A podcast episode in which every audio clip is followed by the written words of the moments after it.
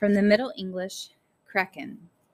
Verb, to break, split, or snap with a sharp sound. To fall apart under pressure. To solve a mystery, decipher a code, or understand a problem after much thought. To strike, to break through a barrier, to open a book, as for studying. Noun, a loud noise, a narrow opening, a joke, a break in the surface, an opportunity. Crack.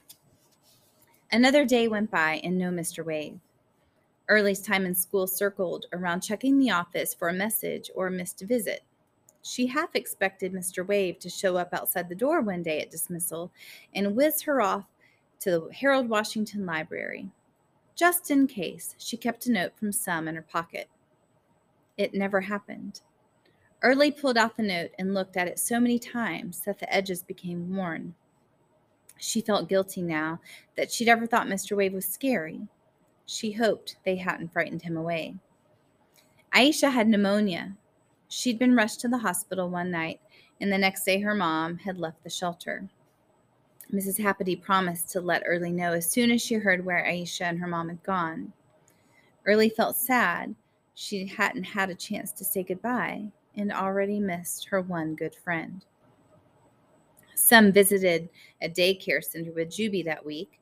The only place with an opening was in a dank basement with dirty floors, a TV blaring in the corner, a broken bathroom sink, and just a few blocks and dolls. Most of the kids were crying on the day Sum and Juby walked in. Each afternoon, when Early got back from school, she went straight upstairs to find Juby. Her brother was growing more and more difficult and restless. He whined a lot and had a constant cough and runny nose. Sum seemed barely to notice. When Early took him, it at least gave Sum a chunk of time to make calls. If the tutoring room wasn't open, Early played with Juby until dinner. She found a box of half broken crayons in the trash at school and squirreled away paper from the recycling bin outside her classroom. Now her brother could do some coloring. She tried to explain that he shouldn't use all the paper at once, but that only made him cry. So she watched sadly as he filled a handful of sheets with bold blue and yellow scribbles in about 10 minutes. Sum had seemed to perk up after Mr. Wave's visit, but as each day passed with no word from Dash's old teacher, Early watched her mother slip further and further down some kind of crack. One afternoon, when Early went upstairs to find Juby, Sum was simply lying on the lower bunk of their fort, her eyes barely open, while Juby used his toothbrush to shoot everyone who walked by. Pal, you're dead! No more talking, he said over and over. When Early took Juby downstairs and told Sum, Okay, there's still time for calls today, her mother didn't move or even answer. Early saw Mrs. Happady a few minutes later and said, My mother isn't doing too well. Can you help her find an okay place to take Juby so she can get going on a job? Mrs. Happady sighed. I've given her all the references I have. Maybe I can move you all to your own room one of these days. Then maybe she'll feel a little bit more like herself. She patted Early on the back. Your mom is lucky to have you, she said. Juby, meanwhile, had started pulling on Early. Don't want to go no place. Want to stay with you and Sum, he moaned, half crying as he pulled on her hand. Then a coughing fit started. Disgusting stuff poured down his face, and Early had to hurry him to the bathroom to get him cleaned up. Many of the kids in the shelter were sick with an endless round of colds. Of the group she'd met that first day in the tutoring room, only one or two had returned and early began to understand that was the way things went at Helping Hand. Families dropped out of programs, suffered through emergencies, had to move overnight. No one seemed surprised when a kid stayed out of school or didn't come to meals. No one asked where he or she was, as if missing stuff was just a part of life. Early decided she couldn't wait another day for Mr. Wave. Tomorrow, she'd ask in the office at school for his number and then she'd call him herself. Maybe he didn't realize how bad things were or how desperately they needed to find Dash.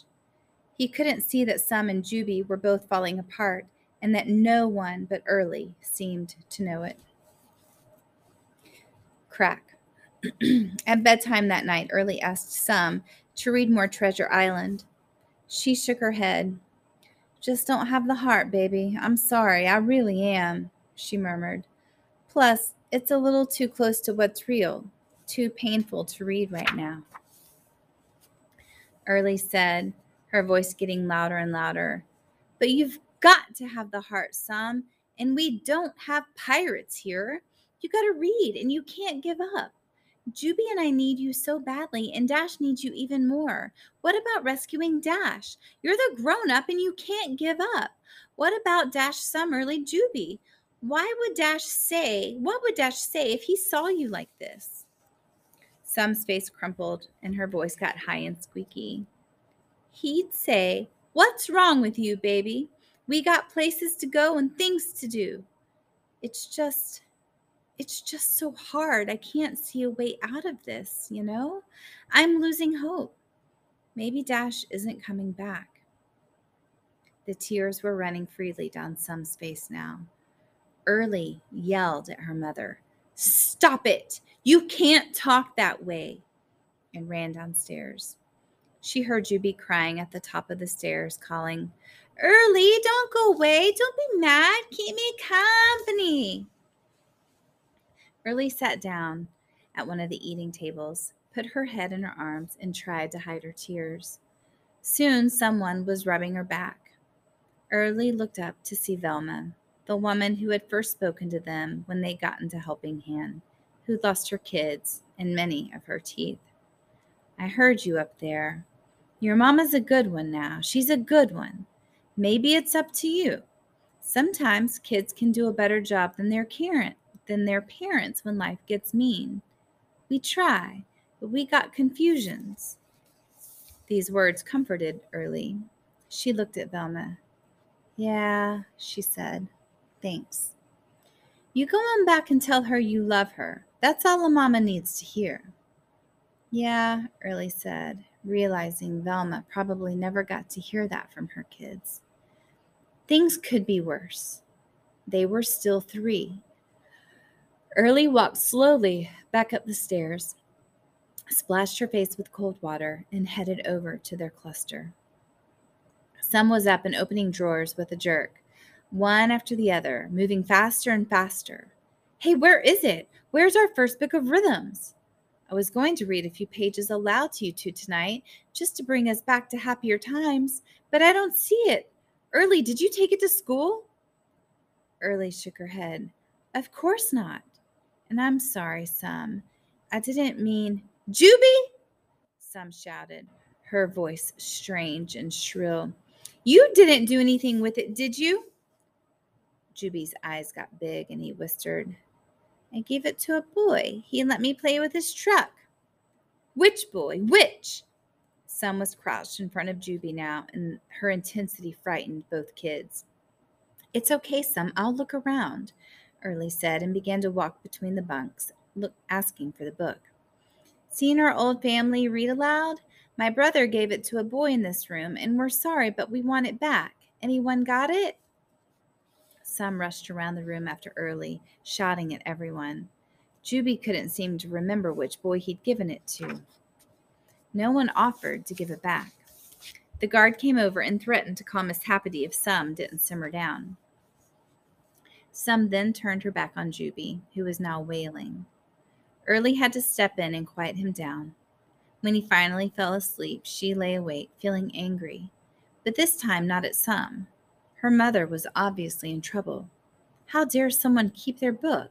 A book Dash had found for the family when they had asked for it back.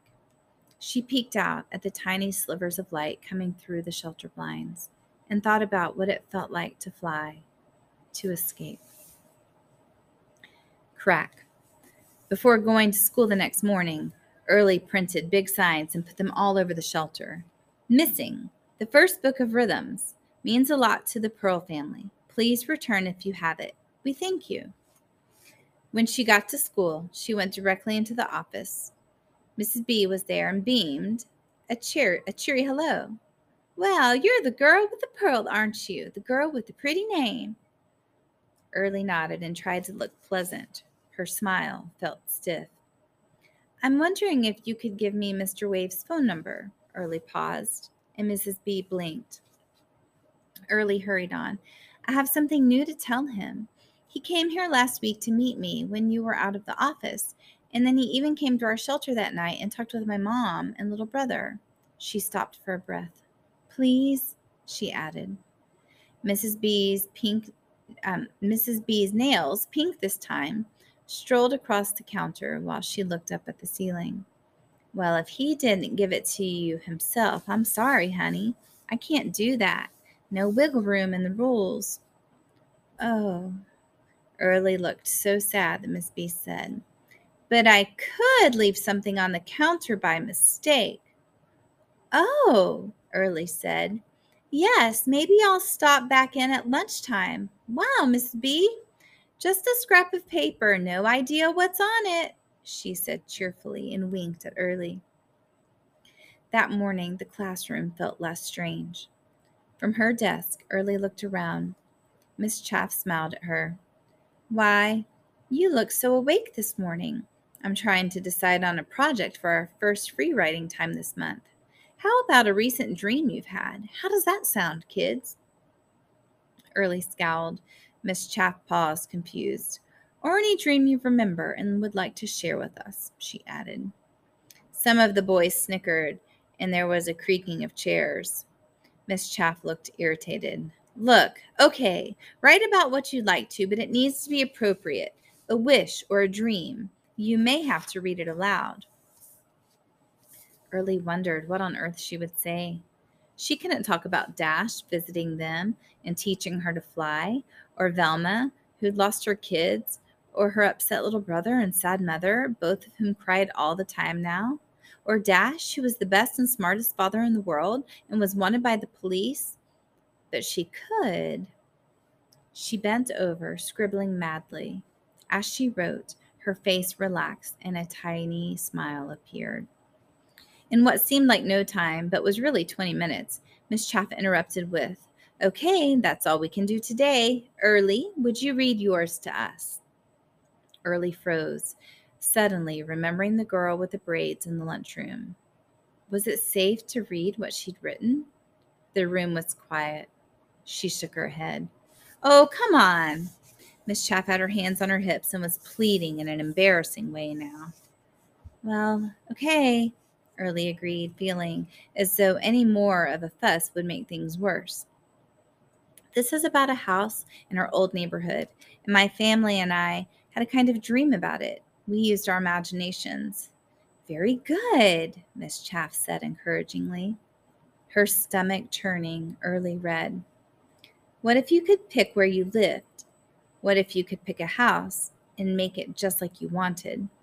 My family and I used to play that game, especially with a home we walked by in Woodlawn.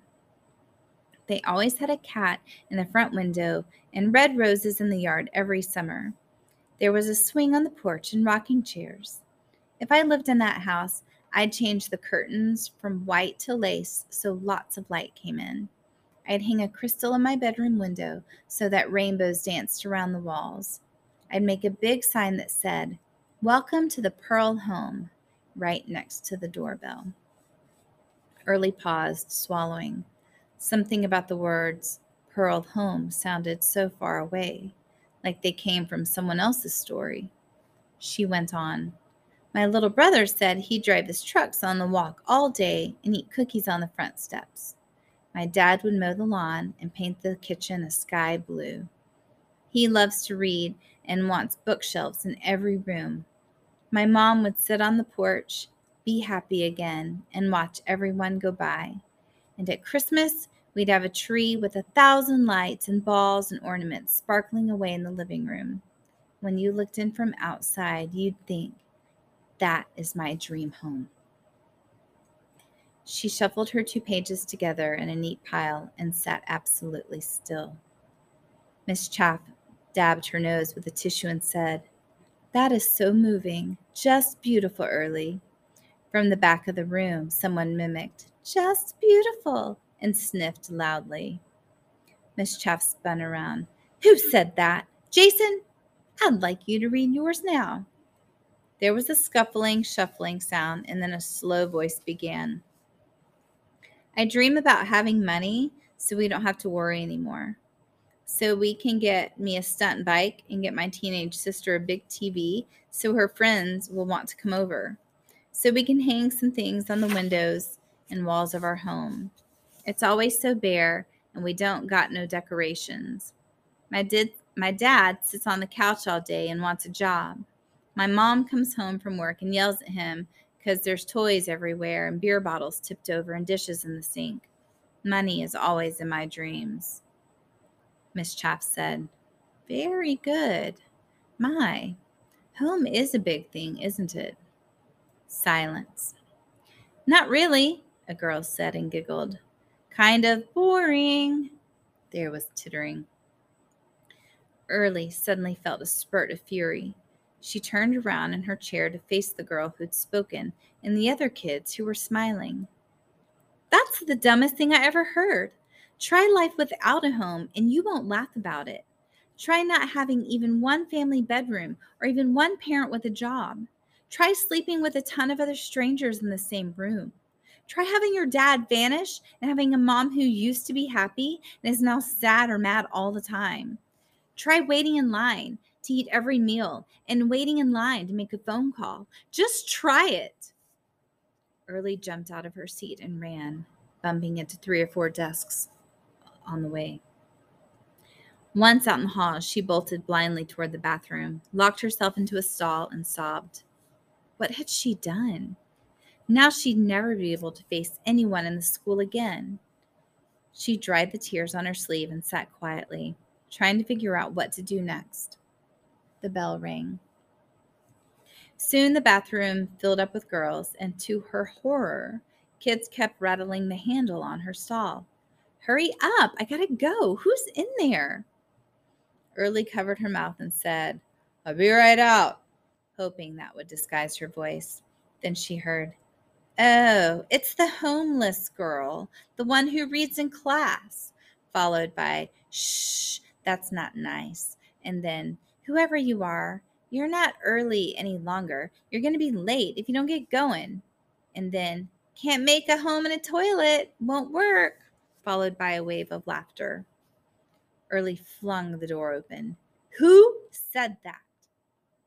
Her voice shook, but she felt strong with anger. No one answered.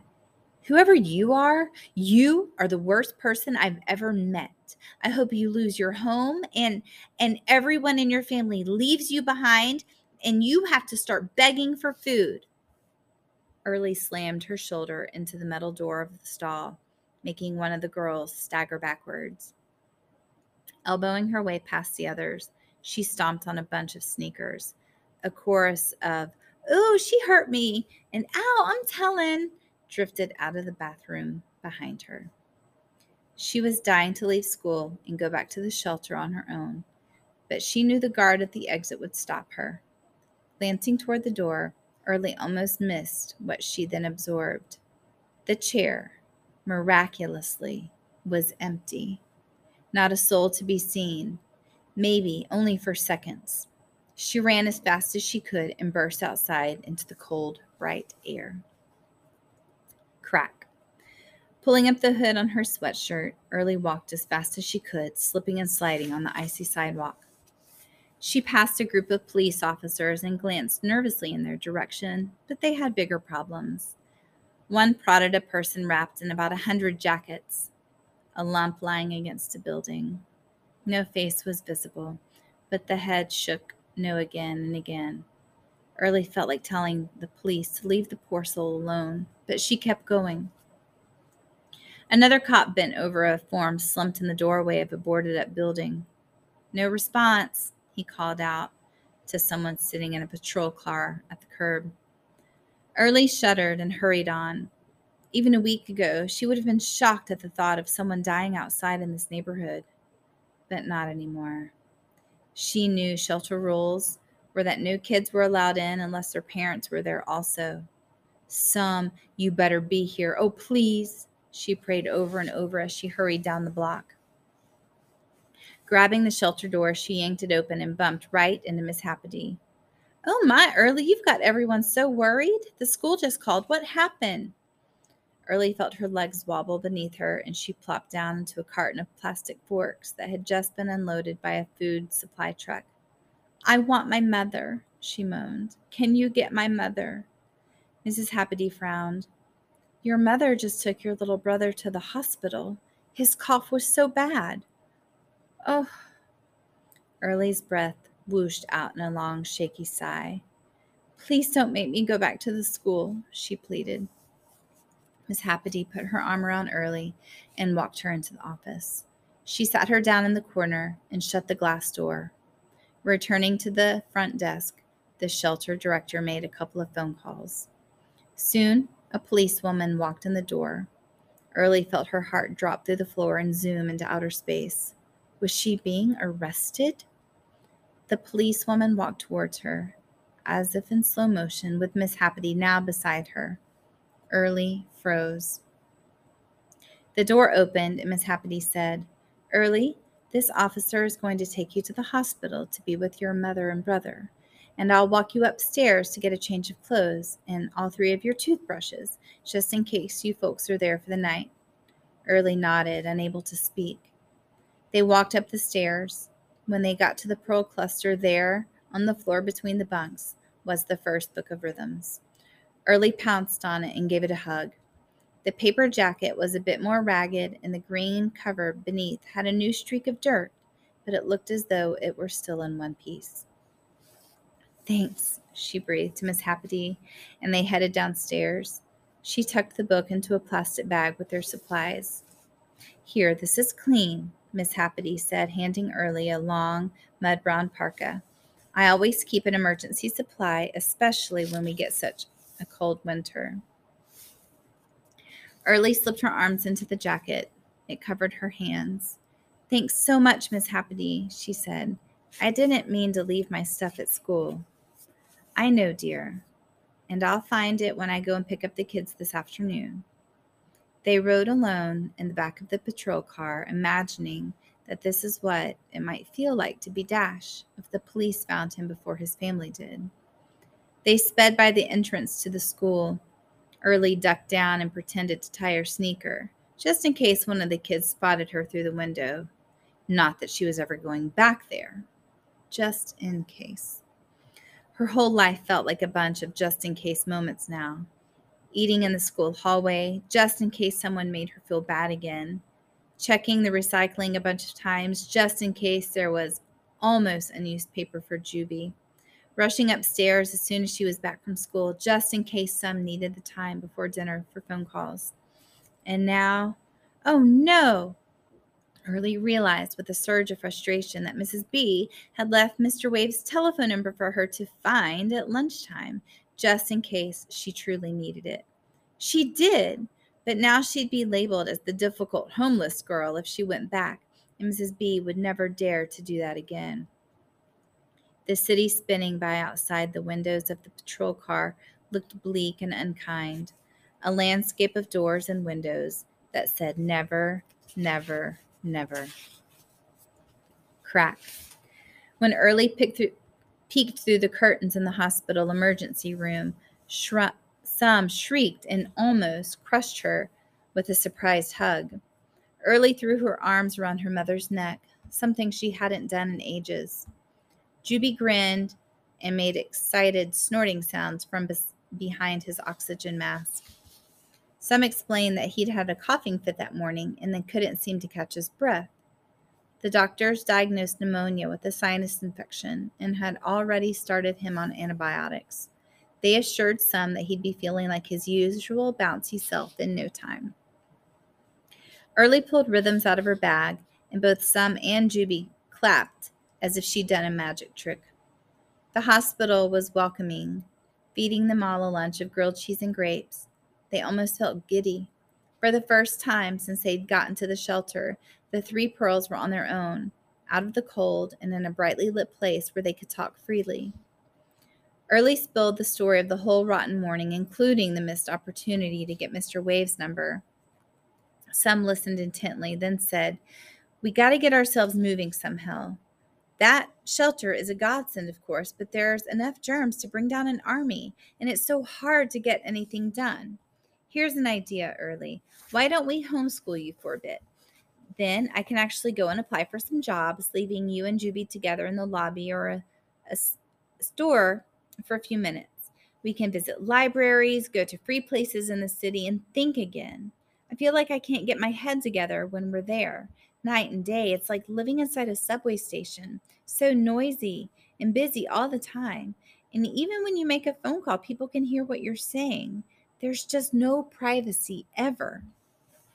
Early brightened at the thought of homeschooling, but then paused. How can I do anything but take care of Juby? Though if you're working and you know we can't stay in the shelter alone. Hmm, Sum said.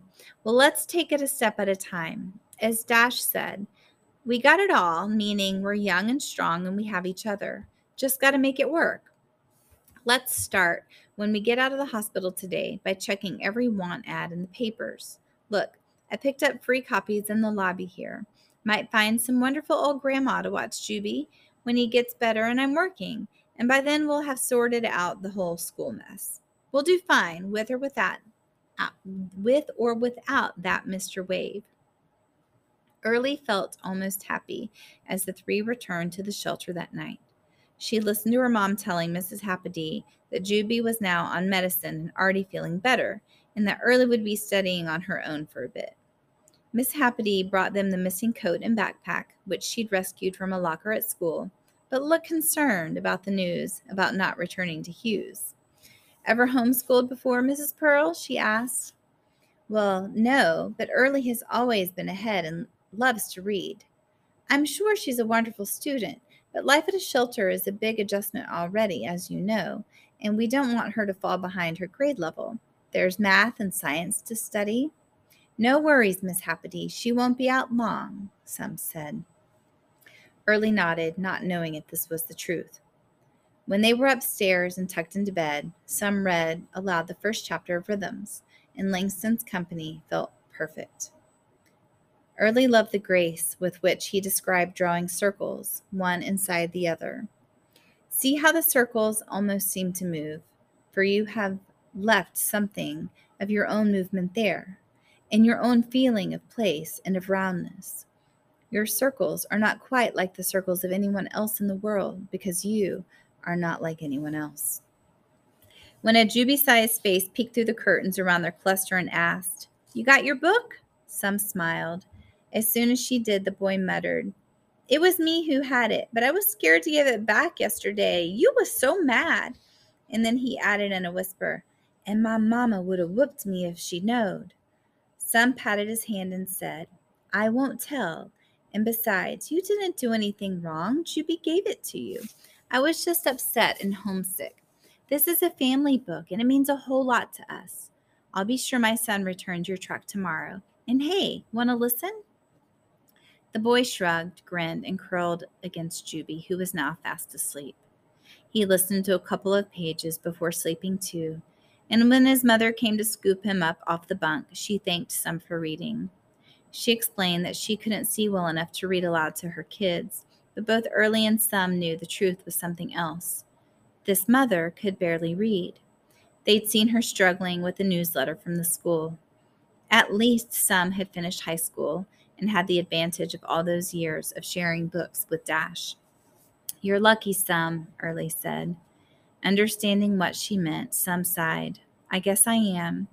Reading is a tool no one can take away. A million bad things may happen in life, and it'll still be with you, like a flashlight that never needs a battery. Reading can offer a crack of light on the blackest of nights. Early looked carefully at her mother's face. You sound like Dash now. Do I? Sum smiled with her eyes, one of the saddest smiles Early had ever seen.